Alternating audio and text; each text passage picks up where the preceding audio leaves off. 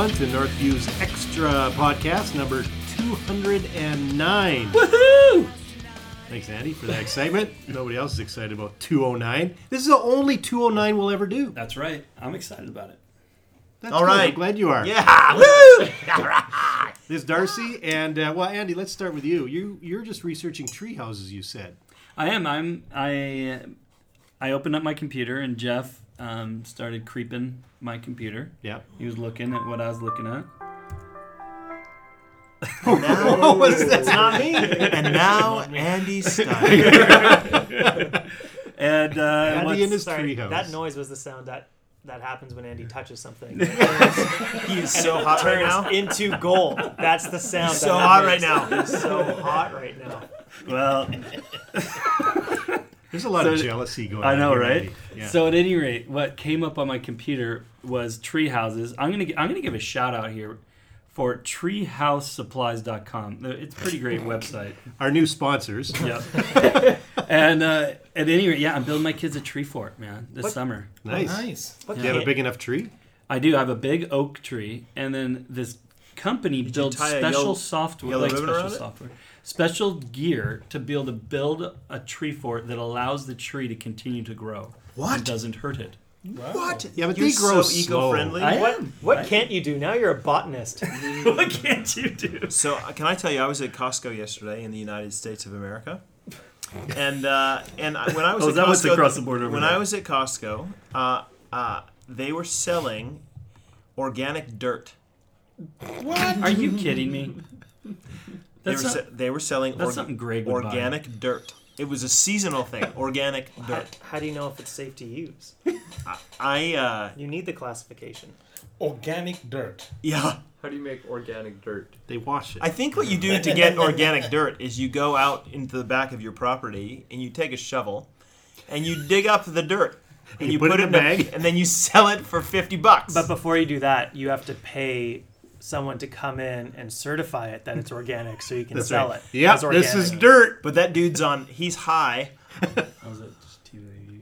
Seriously? Yeah, it was funny. Organic wow. dirt.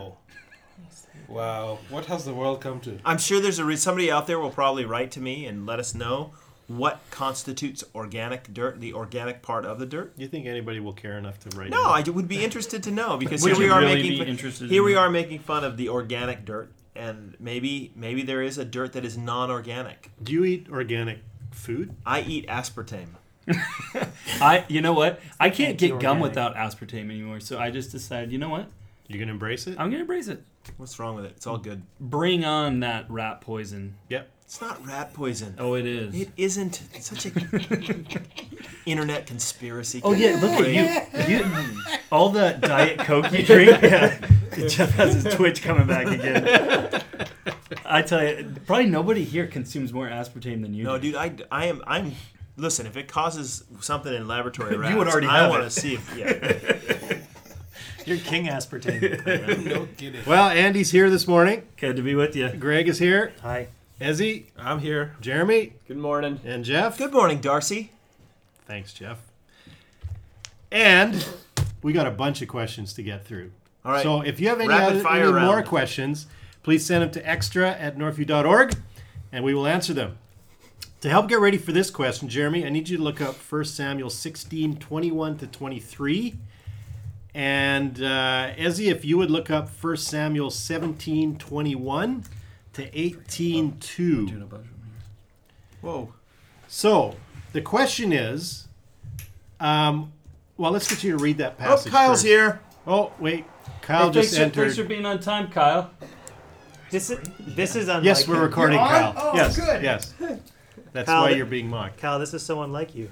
It feels like Mr. Rogers' Neighborhood. You ever watch that show? And Mr. Rogers comes on in. Oh, it takes off his sweater, Yeah. his cardigan. Okay, where we go? Okay, All right. Kyle, you need to make sure you're closer here so we're equidistant from the microphone. So I can snuggle up next to Andy and Greg. Yep. Nice. You still got your uh, treehouse on the computer there? No, Is no. that your work computer? No, you're come looking on. up Treehouse? Come this- on. I'm gonna guess even before I, I I've read the first one. I'm gonna guess this question has to do about the harmful spirit from God. Nope. But There is now- a question now you coming up about up. that. But Okay, so Jeremy, read 1 Samuel 16, 21 to 23. Okay. And David came to Saul and entered his service. And Saul loved him greatly, and he became his armor bearer. And Saul sent to Jesse, saying, Let David remain in my service, for he has found favor in my sight. And whenever the harmful spirit from God was upon Saul, David took the lyre and played it with his hand. So Saul was refreshed and was well, and the harmful spirit departed from him. Okay, and 1 Samuel 17, 21 to 18, 2.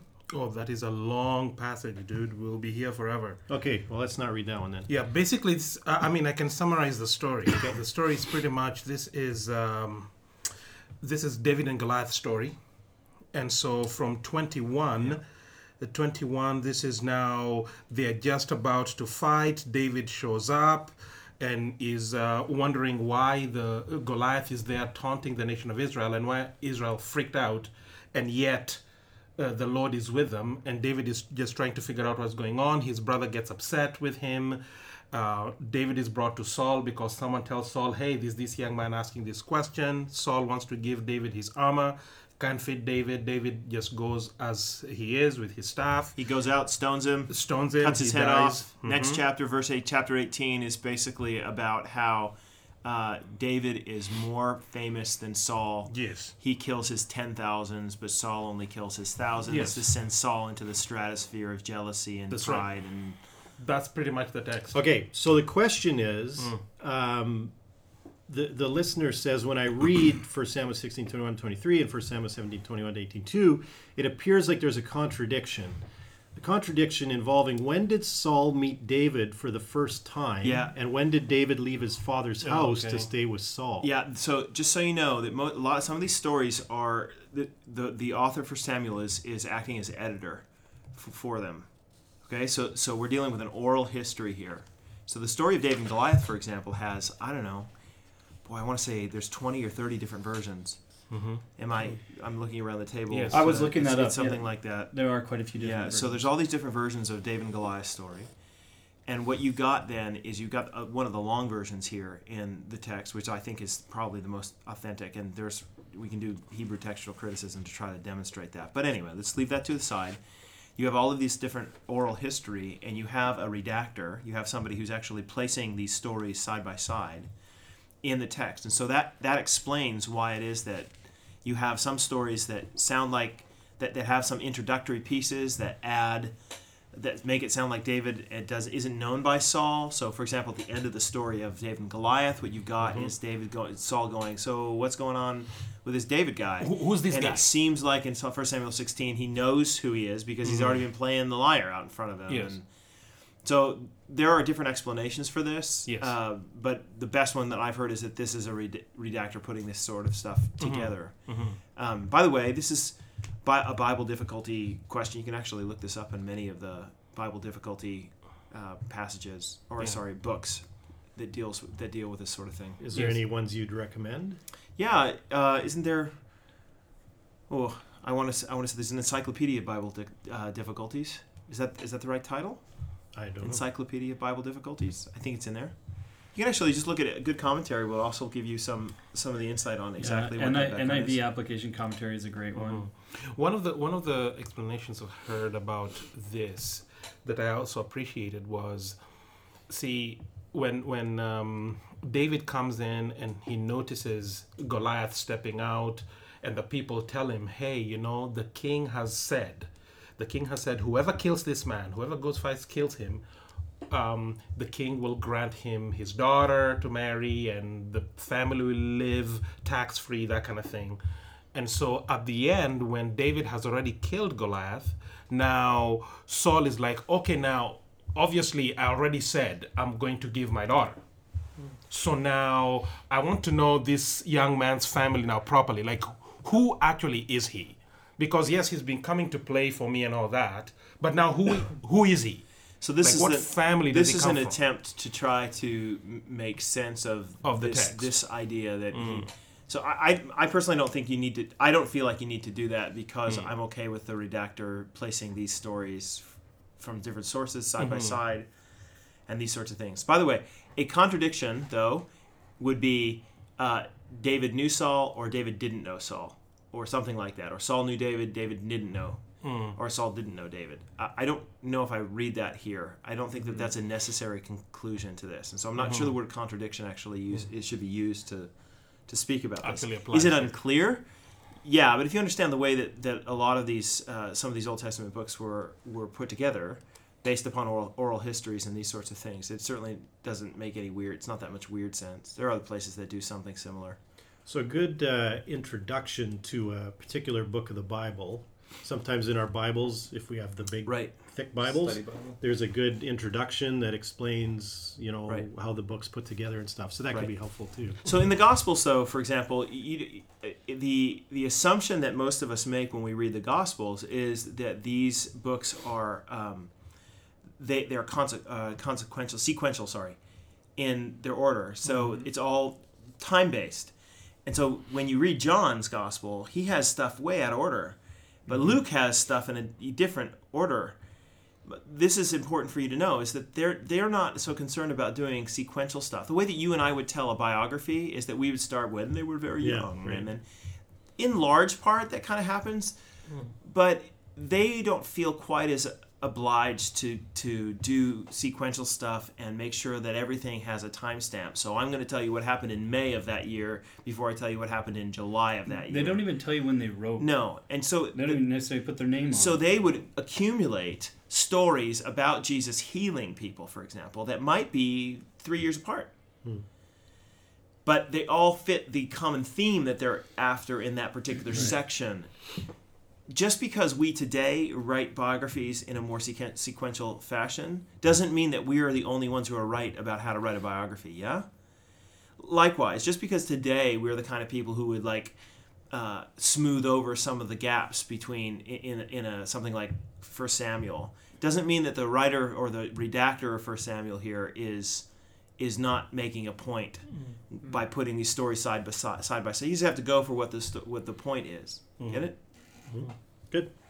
Uh, Jeremy's going to read 1 Samuel 28, verse 15. Then Samuel said to Saul, Why have you disturbed me by bringing me up? Saul answered, I am in great distress, for the Philistines are warring against me, and God has turned away from me and answers me no more, either by prophets or by dreams. Therefore, I have summoned you to tell me what I shall do.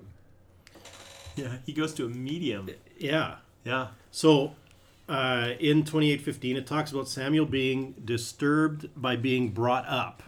What kind of From implications does this have for the afterlife, and are we spirits No that can be called upon? Dude, I have no idea. I've actually thought about this text before, and I don't know if I want to make massive pronouncements about it. It certainly seems that God is, in His providence and kindness, actually giving Samuel a voice here, and him, you know, bringing him up. Uh, so we want to say that everything happens under the direction of God, and so in some ways God is bringing this up. There's nothing said explicitly about where he's coming from, or I don't think anyway, in the text. But I, I'm, I, so I'm just saying, you're you're left with a a very provocative, interesting text Well- about this guy coming up. But some of you guys will have some insight. and it. also that what's being presented here is not uh, an example of this is a good thing to do. No, it's actually showing this is this is Saul continuing on in his wickedness. yeah, This mm-hmm. idea that this is not a practice that the Bible is Yeah. commending in any way. And so I've heard some people say, well, it's in the Bible, so obviously it's something we're allowed to do. Mm-hmm. Well, no, you have to read how is the story being presented. It's being mm-hmm. presented as Saul being another example of him being a wicked guy that is obviously not not receiving God's blessing. yeah. There's the other way he stuff Saul did that was shouldn't be emulated too, Yes. right? Like just in simple things, like he sh- he should have been hiding when Goliath was yelling at him. He shouldn't have been throwing spears at David. Oh, it's in the Bible, so I'm going to throw spears at every dumb worship leader I like, right? Yeah, I think I think um, what you have in First Samuel 28 is not something that we would say is normative, where you're consulting uh, necromancers to to call, bring up the dead. And actually, in fact, the woman who Saul goes to to try and see if she can bring this person uh, up from the grave, uh, bring Samuel up from the grave. The text does not tell us that this woman actually was able to do it. So, can So a lot of people would assume that she was actually able to do it. it, yeah. No, That's She not was, what the yeah, text saying. says that she was terrified. So it's almost Yes. like what has what has happened? What has happened? been I've been tricking for people for Yeah. years. What's going She's on now? Exactly. This is so this is an act of God. So can I ask a question really quick, especially to you, Ezra? Yes. Does a passage like this throw you for a loop, like it throws me for a loop? Um, sometimes, yeah. No, for me, it, it will throw me in loop because of my background. Okay, so I'm, I'm asking. It throws me As- for a loop because I read it and think, what? Communing with the dead, afterlife, Uh-huh. immaterial spirits. Are you kidding me, dude? I uh-huh. live in a scientific world where we can answer all the questions by applying the five scientific method, no, the five, the you know the questions, and put it, everything in a beaker and Bunsen burner. Mm-hmm. Mm-hmm. Exactly. For me as an African, uh, I look at it and I wonder, okay, is the spirit that has just come up a demon? Is a question. Because So like you're not bothered by the spirit coming up. No, I'm not bothered by the spirit coming up. But because this spirit now is labeled as Samuel, now I'm wondering, okay, is this truly the man of God, or is it a demon? Because I know that there are people who.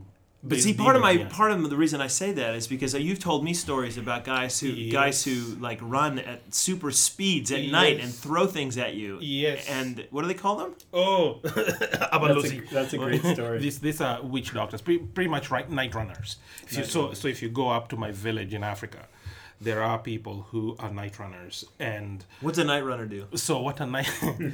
okay, to make a long story short, what a night runner would do is in the middle of the night. So everyone is asleep in Africa. You know, there's no electricity, so it's dark in the country. So they'd wake up in the middle of the night, butt naked, and then they would have, say, like a leopard.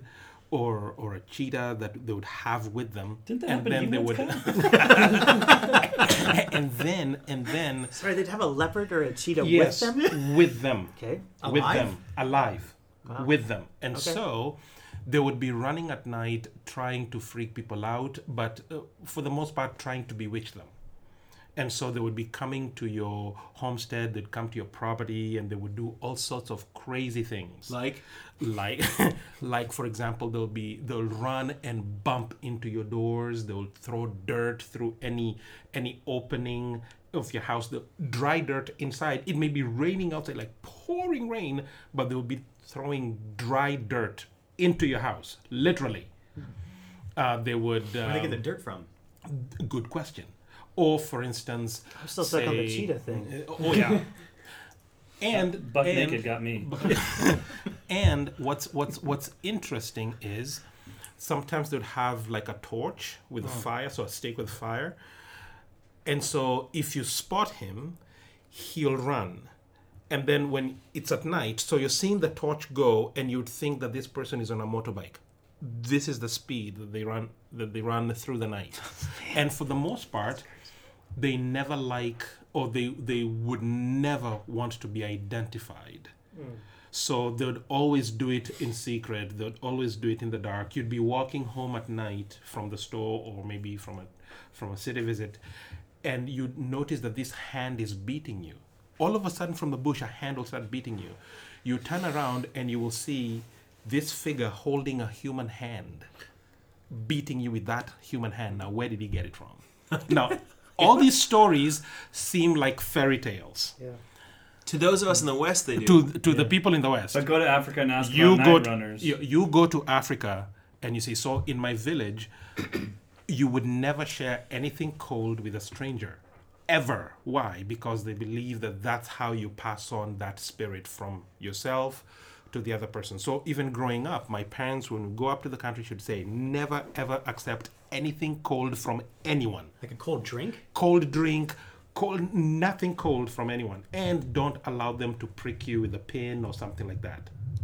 Because that's also another way. It's Well, bizarre. We wouldn't so- do that here either. No, so but but what's interesting about it though is the reason I say this is that people in the West we hear stories like this. And we Yeah. we respond to the stories of a night runner in the same way we story we we, We respond, respond to, to a this story, story. like Saul. Yeah. And that so I'm just raising the question. Mm-hmm. There are lots of things that we could say about this passage, but before we start, you know, accusing the Bible of weirdness, let's just remember that really in the Enlightenment 21st century West, post Enlightenment, really 21st century Western world, we actually are the weirder ones who who preclude this sort of thing from happening, who don't believe in spirit world and that sort of thing. So, So- we should at least come to the passage saying, "Oh, okay, look, there's uh, there's some crazy stuff going on here." And that there are realities behind, you know, behind somebody who's going to be a medium. There might be some, un, you know, uh, there might be some immaterial real- realities that are going on behind that. I'm not sure what's going on here. It seems like God is in His grace, even using this to mm-hmm. communicate with Saul, who's being a dimwit again. Mm-hmm. So should we should we take God's use of this means as a tacit approval of doing it? No. No. I don't think we should take God's use of donkeys talking to Balaam as tacit approval that hey, just go up and talk to that Exactly. donkey. Exactly. I, I so again, but can God do it? Yes. Yes, he yeah. can. He can do anything he wants. Right. He's not gonna do it there, every time. And there is an immaterial world. And y- yes. I so think that's kind I of where I think come the from. point the the point you just made there is huge to say that we in the Western world don't really think of the material world that much because we are influenced by We're our secular yeah we are influenced by our secular naturalism and therefore the spirit world is yeah we don't really think about even the hmm. second coming of Well, Christ but even when you talk don't- about it, Israel, in my back of my mind, I'm thinking, like, hey, you guys are so, you know, so silly. Yeah. Over there, it's so primitive right? Give me a break. yeah And then, of course, if I'm walking late at night and someone hits me with a hand and he's running like he's on a motorcycle, I'm like, oh, what's going on? He may, must be on a So motorcycle. does that freak you out? Like if that happened to you, or would you go, eh, night runner? No, see, no, actually, actually, in Africa, uh, that would freak out most of the people. Oh yeah. It would freak out most people in Africa, where there was a night runner who was caught and then was identified, and the rule is if you if you catch a night runner and you i- you reveal his identity, chances are someone in your family will go insane. And these are things that have actually happened in my village, where there were people who I knew were totally sane and they are not. And it was not yeah they revealed the identity of so and so so it leaves you wondering hmm is this true or is this fake? Oh brother it is alive and well. Our battle is not against flesh and blood. yeah. I thought you grew up in the city. ah but uh, yes i grew up in the city but would have to go up country to visit grandparents and all that. So if you ask me where am i from? I'm not from nairobi the capital though i was born in nairobi. I'm from the western part of kenya because that's where my ancestors are. Yes sir. Um, Can I ask a question? Hmm. Like, do they have access to the cheetahs, or where? Like, do they? we're Where do they? the. Do they catch Greg's them? wondering if he can actually go to that place where the cheetahs are. See, I'd be naked. I saw him run today. let's- He Is it ain't a no night wildlife runner. reserve? Okay, let's put it this way. Let's put it this way. In Africa, with a lot of witchcraft, Yeah. so I give you an example. Tamara has never been to my village, Right. Your to where my dad, yeah, my wife, to where my dad actually comes from. Because if if I take her to see a specific aunt of mine, she would have to enter into a hut that has no windows, just a door. And so you just sit there and it's dark inside, and my aunt will be so excited because she wants Tamara to meet someone. And so Tamara might sit there for two hours, three hours even. And then before you know it, a long snake will come creeping from the corner. You'll see it coming, and then it'll walk around, crawl around the edge of this room, and then walk out. And then once it leaves, she'll be coming so excited. Did you meet? Did you say hi? Your snakes walk there? Oh, no, it'll crawl. it'll crawl all, all along the wall and then it'll crawl out. And then once it leaves, she'll come really excited. Did you meet this person? They would feed it, they would do all sorts of things, they'll paint it because it's not the snake, it's the spirit inside the snake. I gotcha. Yes. So it's this uh, the, the cheetahs or the leopards or these wild animals. It's more the spirit in them. Okay. the spirit people- of like ancestors, like no, in Ghana, no. the No. spirits of their ancestors, they think went into monkeys. Think demon. Okay. Yes.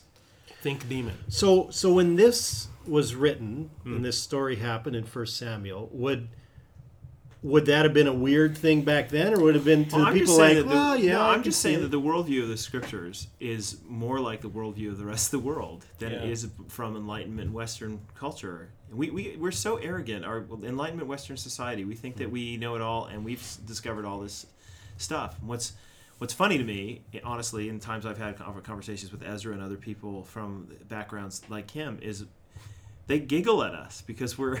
Mm-hmm. so you guys, we, you don't believe in a any kind of spiritual realities. Okay. Okay. But you know what is interesting? What's interesting is this: when you find a Westerner who now goes to the countryside in Africa, they come back with eyes open wide. Wow, based on some of the things they've actually seen and experienced Right. there. So once you once you immerse yourself there for three weeks, four weeks, ah, you walk away with a changed view. I'm just saying that that's the way the world. That's Yeah. the way that the world has thought forever. yes. Like that's the way the world has thought, and people in the West have called that primitive and uncivilized. And now we live in a civilized world where we have no need for mythology, and that's the language they would use for that sort of thing. Um, I, I don't I don't I don't think that the naturalistic worldview explains the experience that I have and the experience that other people have well by precluding or eliminating Right. the Im- the immaterial world. I think it's really sucks as a worldview. Yeah. So, Ezra, when you would go out to your dad's village, Yeah. do you like are you freaked out when you see weird stuff like that happen or like how how does being a Christian influence the way you you look at that and react to that? Actually, I will say it wasn't until I began studying the scriptures, having come to North America, where the fear of the demonic world, uh, should I say, I was, I was able to overcome. So, right now, if I go back, I'll recognize that yes, that is a demonic force there. That's a, but I understand the sovereignty of God way more. So, knowing that Satan is God's devil, was liberating for me to to know that God has sovereignty over Satan. That is the biggest theological um, subject that transformed everything about how I view the world then. But while I was in Africa, very much a Christian, man, I would be freaked out. I'd be freaked out. Like you want nothing to do with that family or those people. You want nothing to. You don't go to a funeral that is not Christian because some of the things that they will do there are bizarre at best. So you don't do that. Hmm. So coming here and studying the scriptures more, that really transformed the way I view Satan and his activities and all the rest of it, and how Christ is more powerful and more glorious. And yeah, Good. Um, so, what is the biblical stance on mediums? Like, this is one example, and saying this is I not a think good Greg's comment idea. earlier was right. This is not being presented as a positive thing to go visit. No.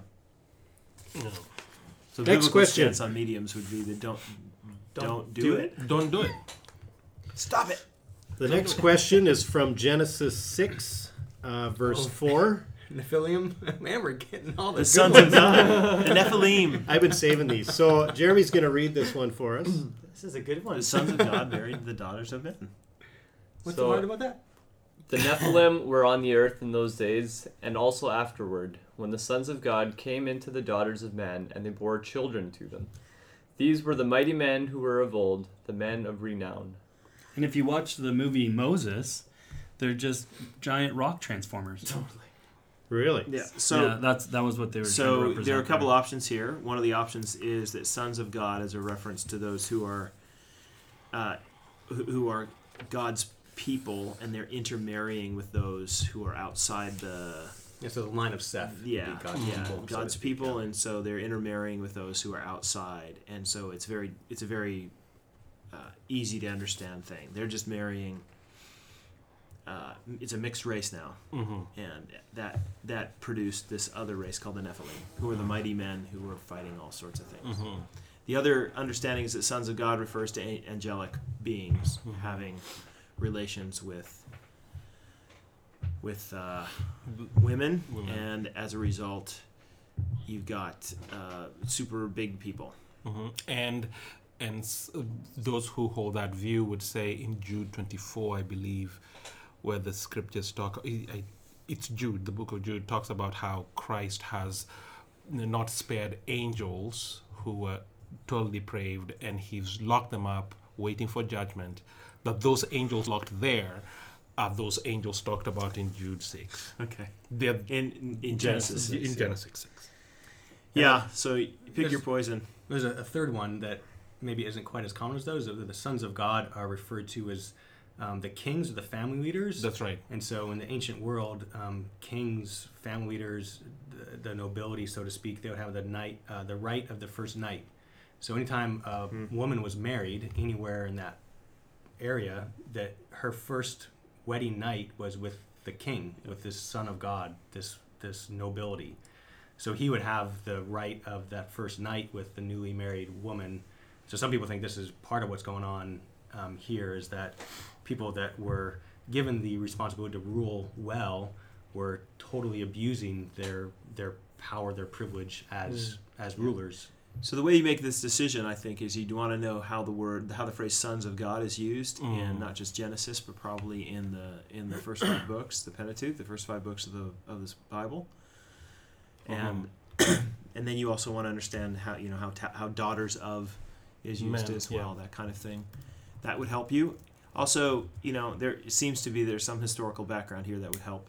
Whether or not there's the challenge is, you know, I'd want to see the like what Kyle's just mentioned sounds really helpful to me, but I'd want to see some of the historical Yeah. research that's been done to demonstrate that Yeah. that was a common practice in those days and that Beyond sons Braveheart. of but you know what I mean that sons of God That's the idea, though. Yeah. yeah. but that sons of God is something that was referred to uh, the kings were referred Yeah, the king. that's how they were termed Yeah, because kings were viewed as as almost like yeah god figures, like the So- offspring of their gods. what I'm saying is Yeah. I'm not sure yet which one I hold yeah, Does it matter?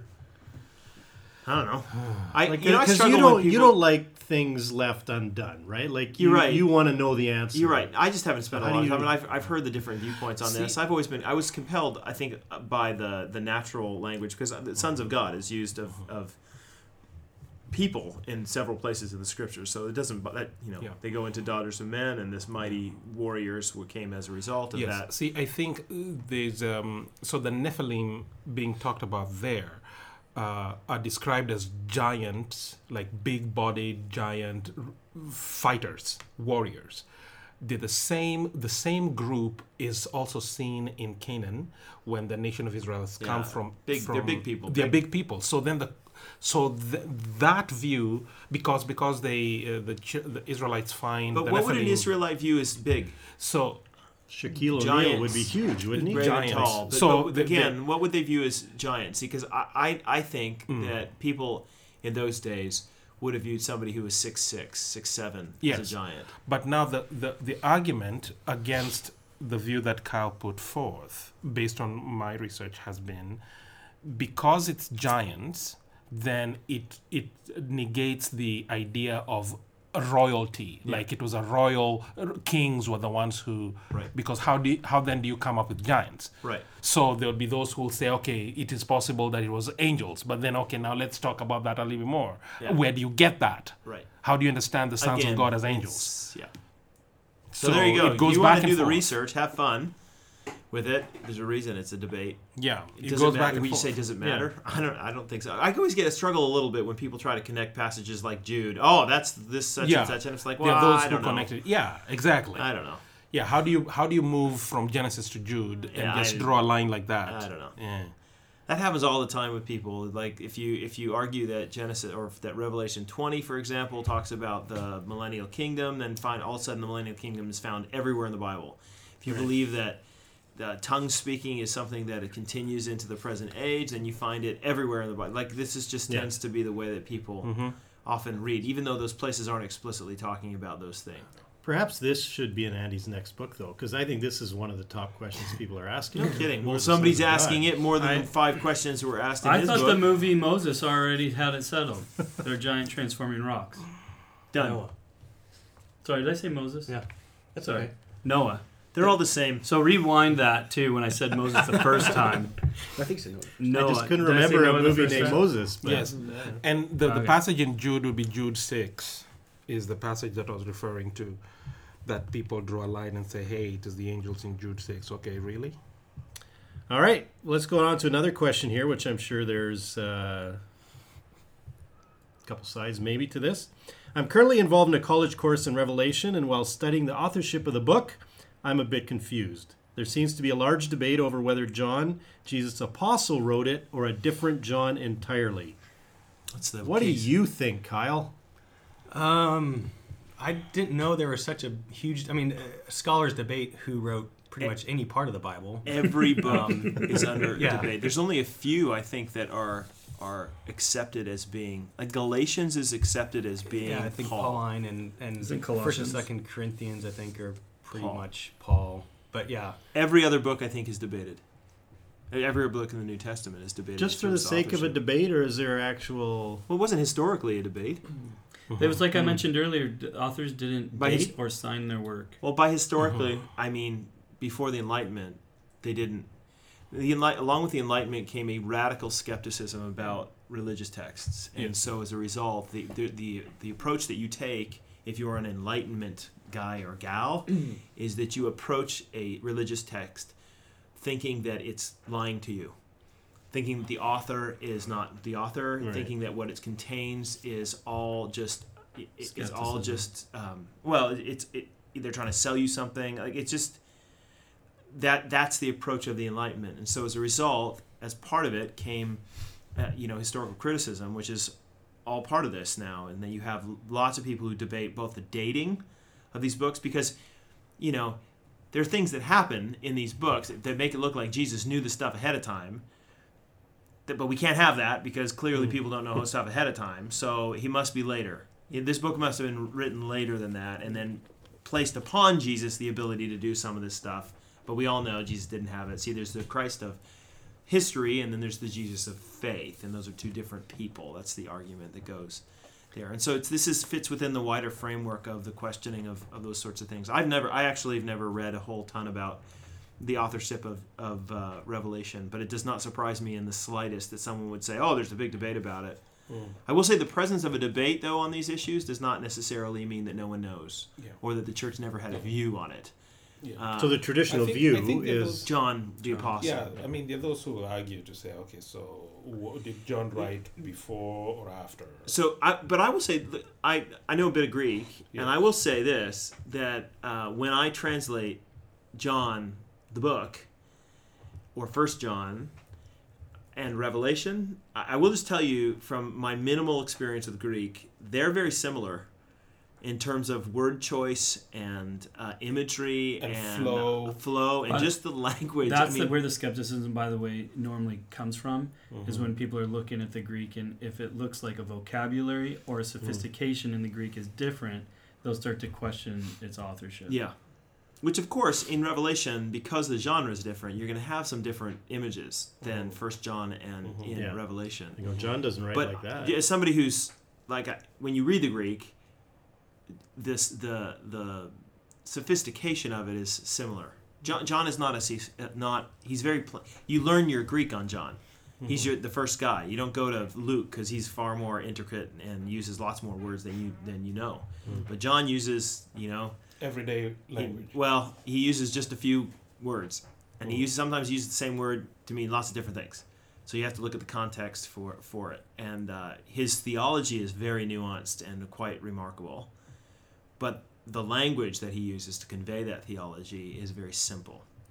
And so when I've done work with Revelation, that that I've that's one of the first things I notice just as somebody who's been interacting with the original text, that that, that or the original languages there, that it, it, it they seem similar. That does not mean that I that that's the right answer to the question. There are people who've looked at it, it like that too. I'm not sure it totally matters that That's much. what I was going to ask. Does it really matter in the end who wrote it? Um, no, except if if yeah, I mean it says John, and uh, what's the first phrase in Revelation? Is it John and a and verse four says John to the seven churches that are in Asia. yeah? So unless he identifies himself as John, the apostle, uh, I don't know. Second some Peter, books, there's a big debate. I know that Second Peter, that the, there is a legitimate debate over Second Peter. In the book of Hebrews, for example, too, there's a debate on. Right, That well, one th- as because he doesn't name himself, he doesn't even know. We don't And know. so we why don't know in who Peter? Wrote it. Uh, Second Second Peter. Peter, there's there's some good evidence to suggest that Peter himself didn't write the book, but then again, you have to understand too that that the the apostles used an amanuensis, a secretary, to write some of the stuff too. Paul most likely did as So well. So here's the thing: you say, "Well, why would we accept him?" And the answer I have is because the early church accepted him as being authentic.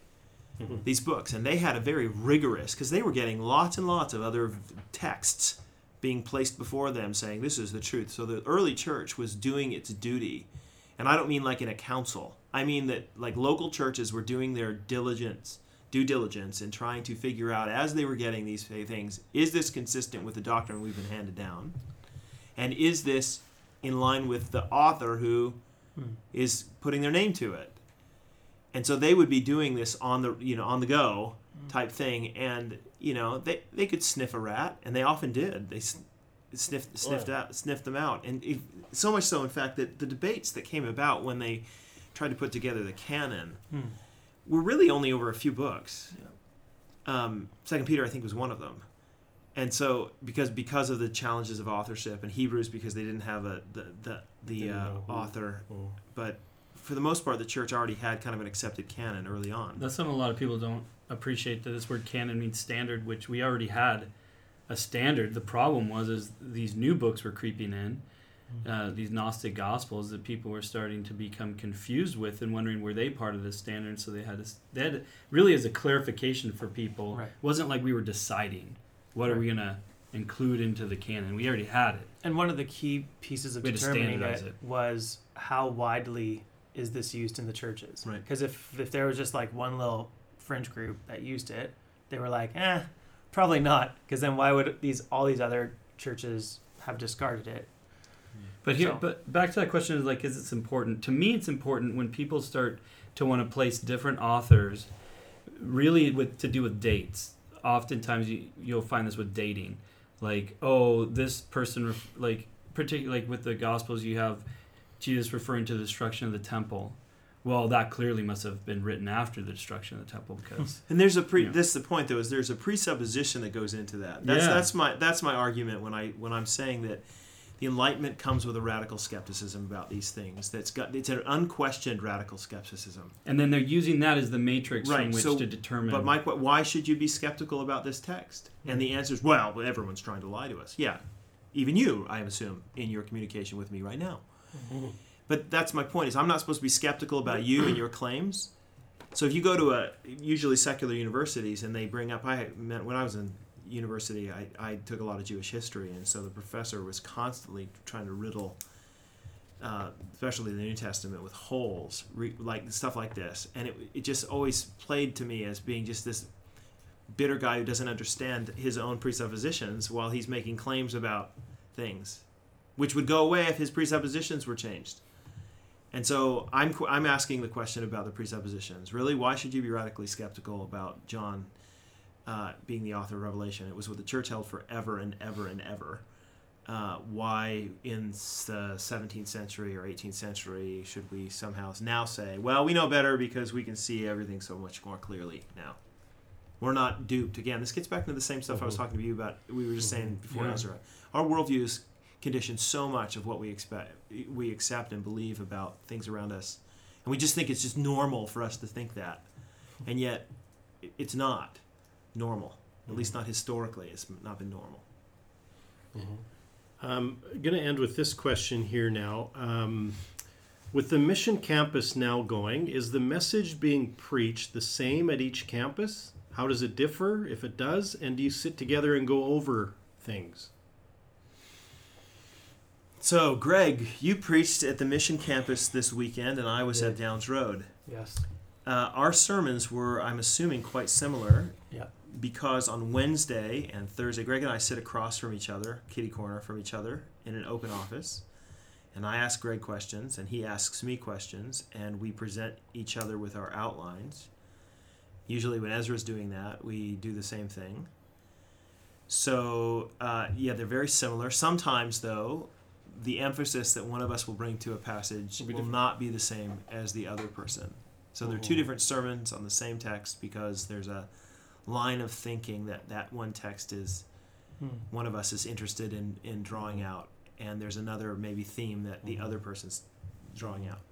And also, I would also add to say, you know, uh, people living in Abbotsford and people living in Mission, these are two different cities. And so when I'm preparing a sermon to preach in mission, and Jeff and I talk, we'll have similar points.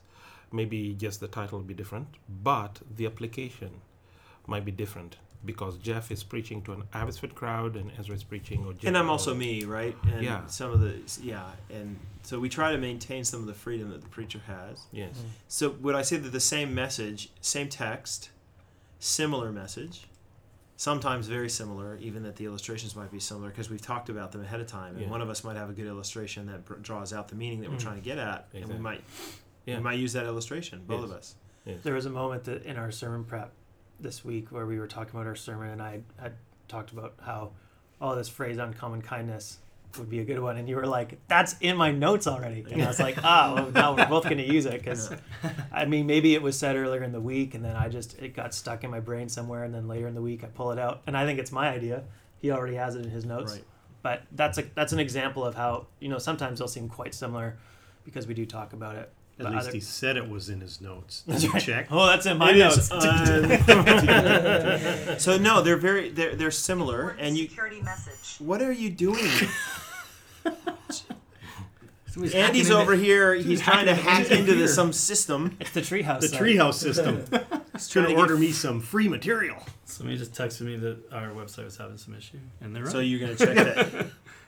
Hey, uh, by the way, the, uh, one more thing on this though is this summer things will be a little bit different in that there will be a couple Mm. services where the sermon will be Quite a few, in fact. So Yeah, through totally August, the sermon here at Downes Road will be different than the one in Mission, and th- but we will be doing the ones in Downes Road in Mission the following week, or I think it's the other way around. So the one da- at Mission is the first, and then that one will be here. So basically, so, so don't go to the Mission campus and then next week come to Downes Road. Uh, you'll hear the same sermon, unless you really like the sermon, then you get that one twice. Right. So, but during, during the normal ministry year, September to end of June, you actually can hear both takes on that passage. You could come Saturday night here to Northview, uh, Downes Road, and go Sunday morning to Mission, and hear the same passage with two different preachers. If you wanted to, Well, you could also two. come Sunday morning. You could come Sunday morning to Downes, Road, and come Sunday night here to Downes Road again, and you'll hear the person who's preaching in Mission preach here Sunday night that same message. Yeah. yeah. Good. Well, thank you, gentlemen, for being here, and thank you for listening. If you have more questions, send them to extra at northview.org. We'll look forward to next week hearing about Andy's treehouse and how far along it is. And also next week, um, we're going to deal with this question. I was wondering if you could talk a little bit about how we could talk to either a JW or a Mormon when they come to our doors. So Andy's going to talk about JWs, and Kyle's going to talk about Mormons when they come to our door, what to do, and kind of important questions to Look ask. at dude, look at that. That is a tease right I, there. that's what I'm going for here. Because next week is episode 210. We gotta step our game. We got to step it up. it's about time. We haven't stepped it up yet. We're out of spring training now. That's right. We are done. Thank you for listening.